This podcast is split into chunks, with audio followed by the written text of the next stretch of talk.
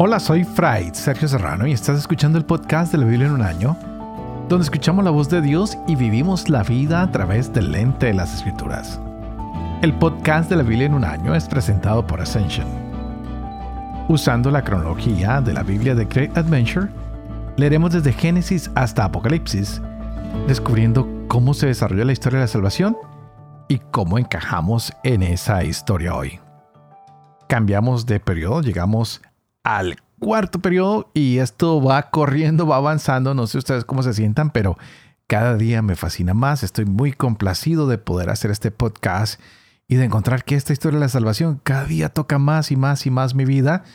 Y quiero agradecerle a todos ustedes por los comentarios que hacen tanto en Facebook como en los diferentes podcasts, también en YouTube. Los estamos leyendo, tenemos ya muchas preguntas. Próximamente tendremos un programa con el padre Dempsey y responderemos a muchas de ellas. Hoy iniciamos, como lo dije hace un momento atrás, el cuarto periodo que se llama La peregrinación por el desierto. Son dos programas, este que están oyendo en este momento y otro que está con el padre Dempsey que nos va a dar toda eh, la noción general de lo que veremos en, este cuarto periodo. Ah, el libro de los números comienza con un censo y nos va a describir cómo acamparon las tribus de Israel alrededor del tabernáculo. Ah, por eso este libro que vamos a empezar a leer se llama el libro Los Números, porque habla de dos censos que se realizan en Israel. Uno cuando empiezan a caminar y otro antes de entrar a la tierra prometida. Y esto es porque el Señor tiene muchos planes con su pueblo y quiere ir analizando cómo va a hacer todas las cosas. También veremos cómo Aarón viene a jugar un papel muy importante porque se reitera como ese sacerdote y sus hijos también, cómo van a ayudar al pueblo en su encuentro con Dios y lo mismo los levitas.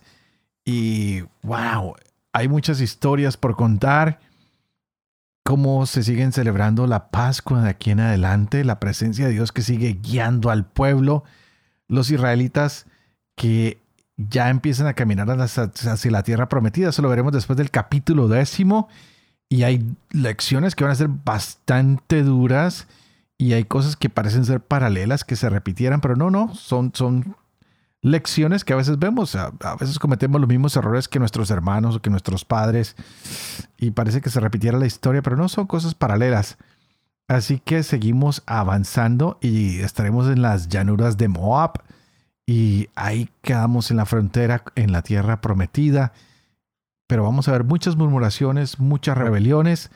La gente ah, a veces está en contra de Moisés, a veces está en contra de Dios. Y bueno, la cosa a veces se pone color de hormiga. 40 años caminando hasta que por fin van a llegar a la tierra prometida, pero es el paso de toda una generación. Y veremos también a José, cómo José es tomado y preparado para esa entrada a, la tierra prometida. Así que veamos cómo Israel empieza a caminar. Va camino a la tierra prometida. Cómo se envían personas espías a que analicen todo. Cómo cada una de las tribus de Israel empieza a tomar a su misión también. Pero no les voy a dañar las sorpresas porque vienen muchas. Así que hoy estaremos leyendo Números capítulo 1, Deuteronomio capítulo 1 y el Salmo 84. Este es el día 52. Empecemos.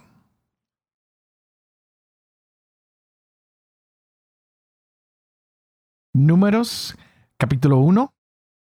Yahvé habló a Moisés en el desierto del Sinaí en la tienda del encuentro el día primero del mes segundo, el año segundo de la salida de Egipto. Le dijo, hagan el censo de toda la comunidad de los israelitas por clanes y por familias, contando los nombres de todos los varones uno por uno. Tú y Aarón alistarán a todos los de 20 años para arriba, a todos los útiles para la guerra por cuerpos de ejército. Les ayudará un hombre por cada tribu que sea jefe dentro de su familia. Estos son los nombres de los que les ayudarán. Por Rubén, Elisur, hijo de Sedeur. Por Simeón, Salumiel, hijo de Surisadai. Por Judá, Naxón, hijo de Aminabab. Por Isaacar, Natanael, hijo de Suar. Por Zabulón, Eliab, hijo de Gelón. Por los hijos de José, por Efraín, Elisama, hijo de Amiud. Por Manasés, Gamaliel, hijo de Pedasur. Por Benjamín, Abidan, hijo de Gideoni. Por Dan, Ahieser, hijo de Amisadai. Por Aser, Pagiel, hijo de Ocrán. Por Gad, Eliasaf, hijo de Reuel. Por Neftalí, Ahirá, hijo de Enán. Estos fueron los nombrados por la comunidad príncipes de las tribus patriarcales, jefes de millar en Israel. Moisés y Aarón tomaron aquellos hombres que habían sido designados por sus nombres y convocaron a toda la comunidad el día primero del mes segundo. La gente fue registrada por clanes y familias, anotando uno por uno los nombres de los 20 años para arriba, tal como Yahvé se lo había mandado. Los censó Moisés en el desierto del Sinaí. Hecho el recuento de las parentelas de los hijos de Rubén, primogénito de Israel, por clanes y familias, anotados uno por uno los nombres de todos los varones de 20 años para arriba útiles para la guerra, resultaron los censados de la tribu de Rubén, 46.500. Parentelas de los hijos de Simeón por clanes y familias, anotados uno por uno los nombres de todos los varones de 20 años para arriba útiles para la guerra, 59.300 censados de la tribu de Simeón. Parentelas de los hijos de Gad por clanes y familias, anotados uno por uno los nombres de todos los varones de 20 años para arriba útiles para la guerra, 45.650 censados de la tribu de Gad. Parentelas de los hijos de Judá por clanes y familias, anotados uno por uno los nombres de todos los varones de 20 años para arriba útiles para la guerra, 74.600 censados de la tribu de Judá. Parentelas de los hijos de Isaacar por clanes y familias, anotados uno por uno los nombres de todos los varones de 20 años para arriba útiles para la guerra, 54.400 censados de la tribu de Isaacar. Parentelas de los hijos de Saulón por clanes y familias, anotados uno por uno los nombres de todos los varones de 20 años para arriba útiles para la guerra, 57.400 censados de la tribu de Zabulón. De los hijos de José, parentelas de los hijos de Efraín, por clanes y familias, anotados uno por uno los nombres de todos los varones de 20 años para arriba útiles para la guerra, 40.500 censados de la tribu de Efraín. Parentelas de los hijos de Manasés por clanes y familias, anotados uno por uno los nombres de todos los varones de 20 años para arriba útiles para la guerra, 32.200 censados de la tribu de Manasés. Parentelas de los hijos de Benjamín por clanes y familias, anotados uno por uno los nombres de todos los varones de 20 años para arriba útiles para la guerra, 35.400 censados de la tribu de Benjamín. Parentelas de los hijos de Dan por clanes y familias, anotados uno por uno los nombres de todos los varones de 20 años para arriba, útiles para la guerra, 62.700 censados de la tribu de Dan. Parentelas de los hijos de Aser por clanes y familias, anotados uno por uno los nombres de todos los varones de 20 años para arriba, útiles para la guerra, 41.500 censados de la tribu de Aser. Parentelas de los hijos de Neftalí por clanes y familias, anotados uno por uno los nombres de todos los varones de 20 años para arriba útiles para la guerra, 53.400 censados de la tribu de Neftalí. Estos fueron los censados por Moisés y Aarón y por los doce príncipes de Israel que pertenecían cada uno a una casa patriarcal. Sacado el total de los israelitas de 20 años para arriba, de todos los que habían en Israel útiles para la guerra, censados por sus casas paternas, resultó el total de censados 603.550. Pero los levitas y su tribu patriarcal no fueron censados con los demás. Yahvé le dijo a Moisés, No hagas el censo de la tribu de Leví, ni los registres entre los demás israelitas. Alista tú mismo a los levitas para el servicio de la morada del testimonio, de todos sus utensilios y de todo lo que se relaciona con ella. Ellos han de llevar la morada con todos sus utensilios. Estarán al servicio de ella y acamparán en torno a ella. Cuando haya de trasladarse la morada, la desmontarán los levitas, y cuando la morada se detenga, los levitas la montarán. El laico que se acerque será muerto. Los israelitas acamparán cada uno en su campamento y bajo su bandera por cuerpos de ejército. Pero los levitas acamparán alrededor de la morada del testimonio, y así no se desatará la cólera contra la comunidad de los israelitas. Los levitas se encargarán del ministerio de la morada del testimonio. Los israelitas lo hicieron tal como se lo había mandado Yahvé a Moisés, así lo hicieron.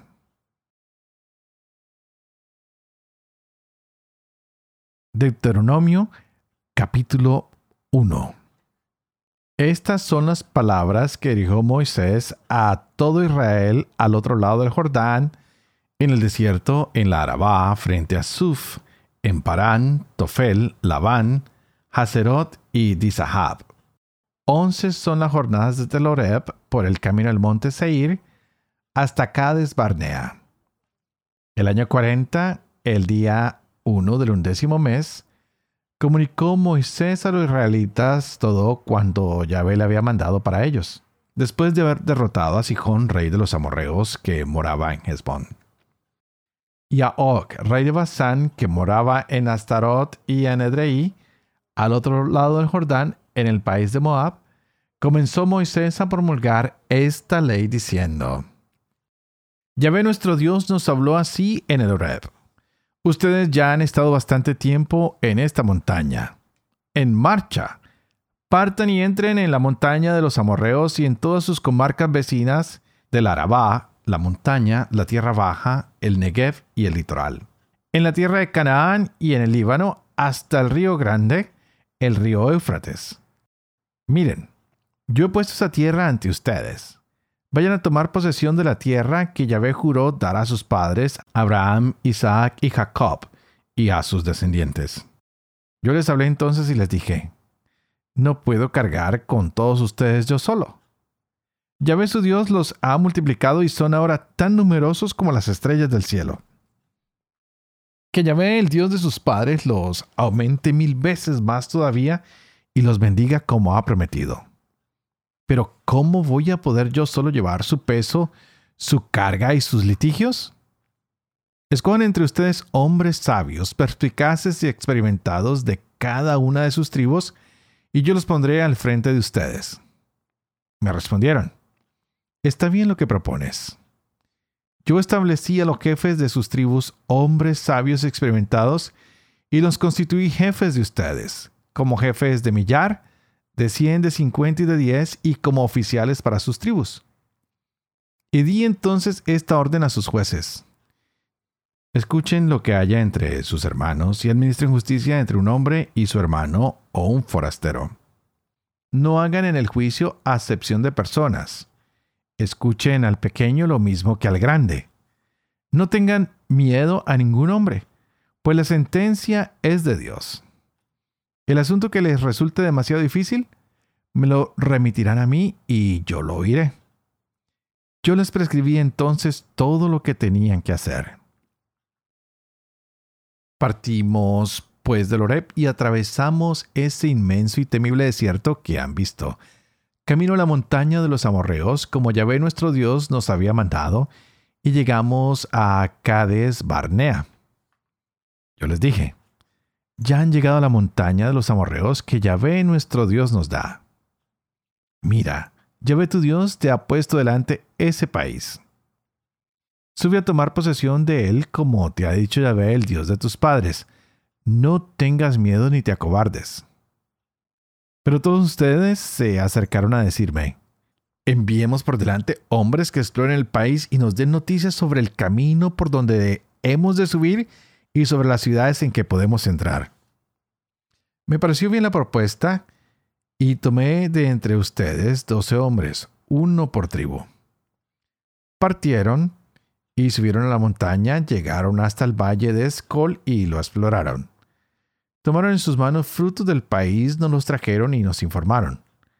Buena tierra es la que Yahvé nuestro Dios nos da. Pero ustedes se negaron a subir, se rebelaron contra la orden de Yahvé su Dios, y se pusieron a murmurar en sus tiendas. Por el odio que nos tiene, nos ha sacado Yahvé de Egipto para entregarnos en manos de los amorreos y destruirnos. ¿A dónde vamos a subir? Nuestros hermanos nos han descorazonado al decir. Es un pueblo más numeroso y corpulento que nosotros. Las ciudades son grandes y sus murallas llegan hasta el cielo y hasta anaquitas hemos visto allí. Yo les dije, no se asusten, no tengan miedo de ellos. Ya ve su Dios que marcha al frente de ustedes, combatirá por ustedes como vieron que lo hizo en Egipto y en el desierto donde has visto que Yahvé tu Dios te llevaba como un hombre lleva a su hijo. A lo largo de todo el camino que han recorrido hasta llegar a este lugar.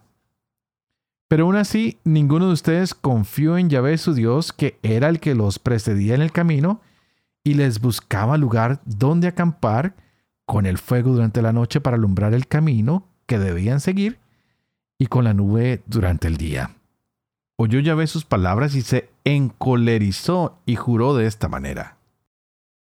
Ni un solo hombre de esta generación perversa verá la tierra buena que yo juré dar a sus padres, excepto Caleb, hijo de Jefone.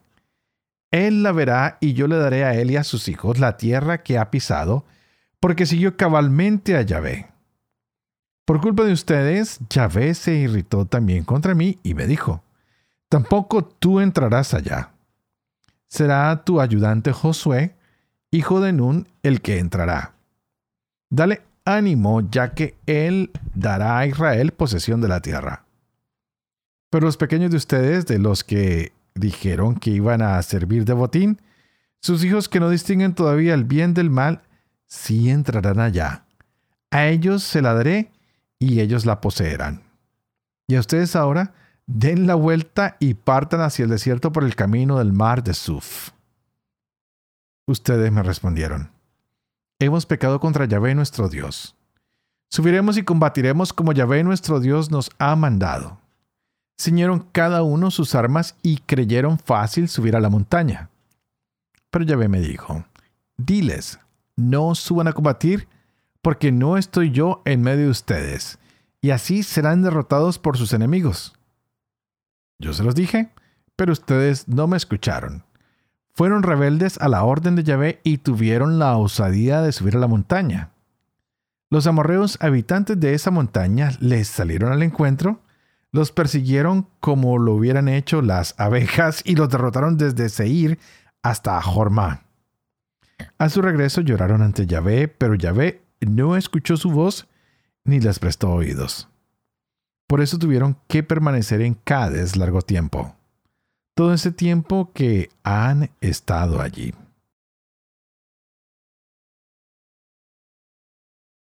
Salmo 84 Del maestro de coro, según la de Gat, de los hijos de Coré. Salmo. Qué amables son tus moradas, Yahvé Sebaot. Mi ser languidece anhelando los atrios de Yahvé. Mi mente y mi cuerpo se alegran por el Dios vivo. Hasta el gorrión ha encontrado una casa, para sí la golondrina unido donde poner a sus crías. Tus altares, Yahvé Sebaoth, Rey mío y Dios mío. Dichosos los que moran en tu casa y pueden alabarte siempre. Dichoso el que saca de ti fuerzas cuando piensa en las subidas. Al pasar por el valle del bálsamo, lo van transformando en Ontanar, y las lluvias lo cubren de bendiciones. Caminan de altura en altura, y Dios se les muestra en Sión. Yahvé, Dios Sebaot, escucha mi plegaria. Hazme caso, oh Dios de Jacob. Oh Dios, nuestro escudo, mira, fíjate en el rostro de tu ungido. Vale más un día en tus atrios que mil en mis mansiones pisar el umbral de la casa de mi Dios que habitar en la tienda del malvado. Porque Yahvé es almena y escudo. Él otorga gracia y gloria. Yahvé no niega la felicidad al que camina con rectitud. Oh Yahvé Sebaot, dichoso quien confía en ti.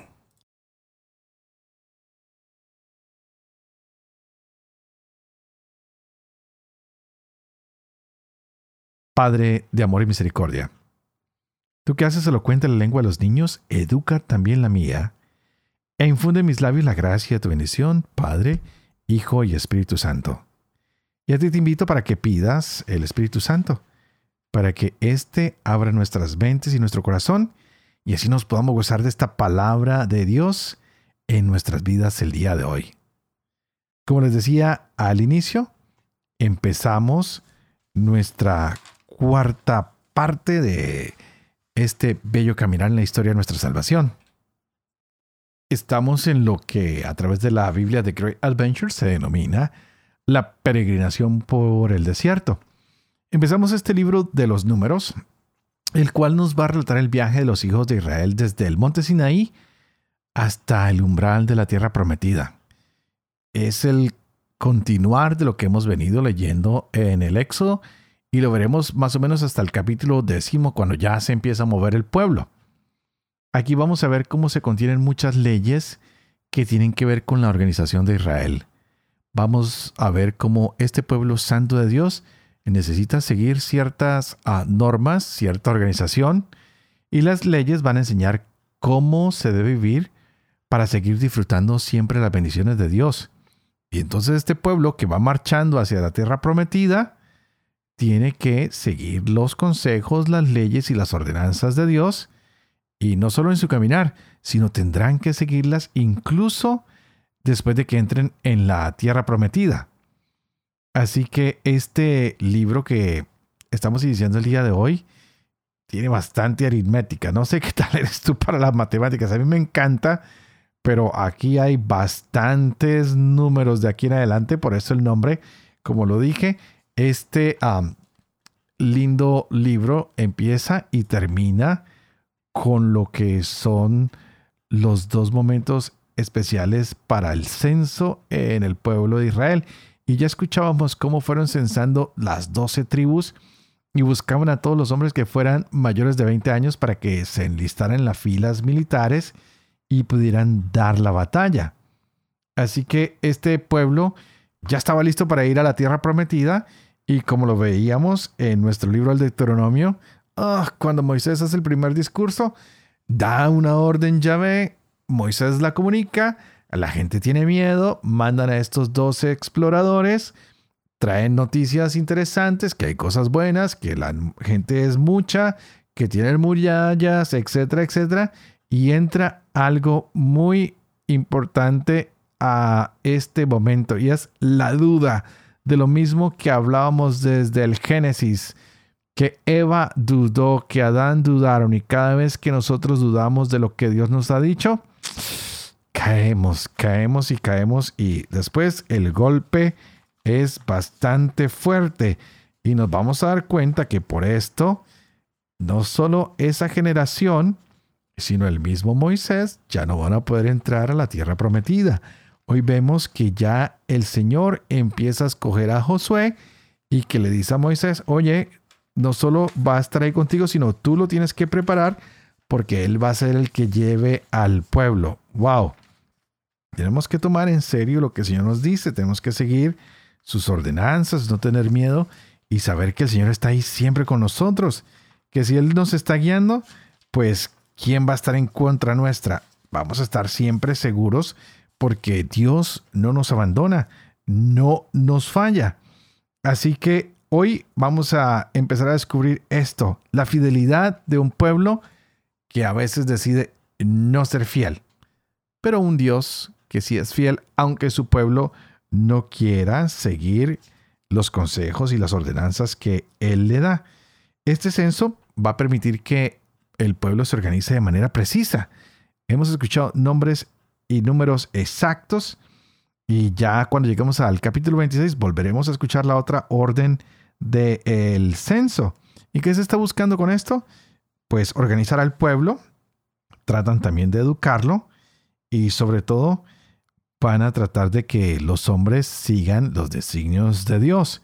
Así que pidámosle al Señor hoy que nos guíe a nosotros, que nos ayude también a contarnos entre el número de sus elegidos y que ayudemos a otros que entren a esas filas de los que se sienten amados y escogidos por Dios, que somos todos los hombres, porque Dios vino a salvar a toda la humanidad. Que cuando llegue la duda, podamos mirar a nuestro alrededor y encontrar a otros hombres y mujeres que nos ayudan a mantener la fe viva, a no dudar, que podamos seguir las ordenanzas de Dios con una voluntad férrea, que no dejemos que nadie ni nada nos distraiga de cumplir lo que Dios ha pedido que tú y yo hagamos. Qué hermoso este momento en que vamos a ir por el desierto, porque tal vez tú y yo también hemos fallado y hemos entrado en el desierto y tal vez estamos dando vueltas, pero el Señor nos va a mostrar el camino. Nos va a poner líderes para que nos acompañe. Tal vez nos va a decir, mira, tú puedes servirme en el templo, o tal vez tú tienes que servirme en el ejército, o tal vez tú tienes que servirme en tu trabajo, en tu familia, donde quiera que tú estés. Es un buen lugar para servir. Es un buen lugar para dar testimonio. Y cuando nosotros somos testimonio de todo lo que Dios ha hecho en nuestras vidas, ayudamos a que otros hombres y mujeres tengan fuerza y sigan adelante. Así que a veces nuestra historia parece causarnos vergüenza, pero cuando contamos un poco de esa historia y cómo Dios nos rehizo, cómo nos tocó y nos sacó de eso que nos daba vergüenza y nos hizo hombres y mujeres dignos de su amor una vez más, otros hombres y mujeres abren sus manos y dicen, Señor, cuéntanos a nosotros también entre tu pueblo, pues queremos experimentar ese amor, esa misericordia que solo viene de ti.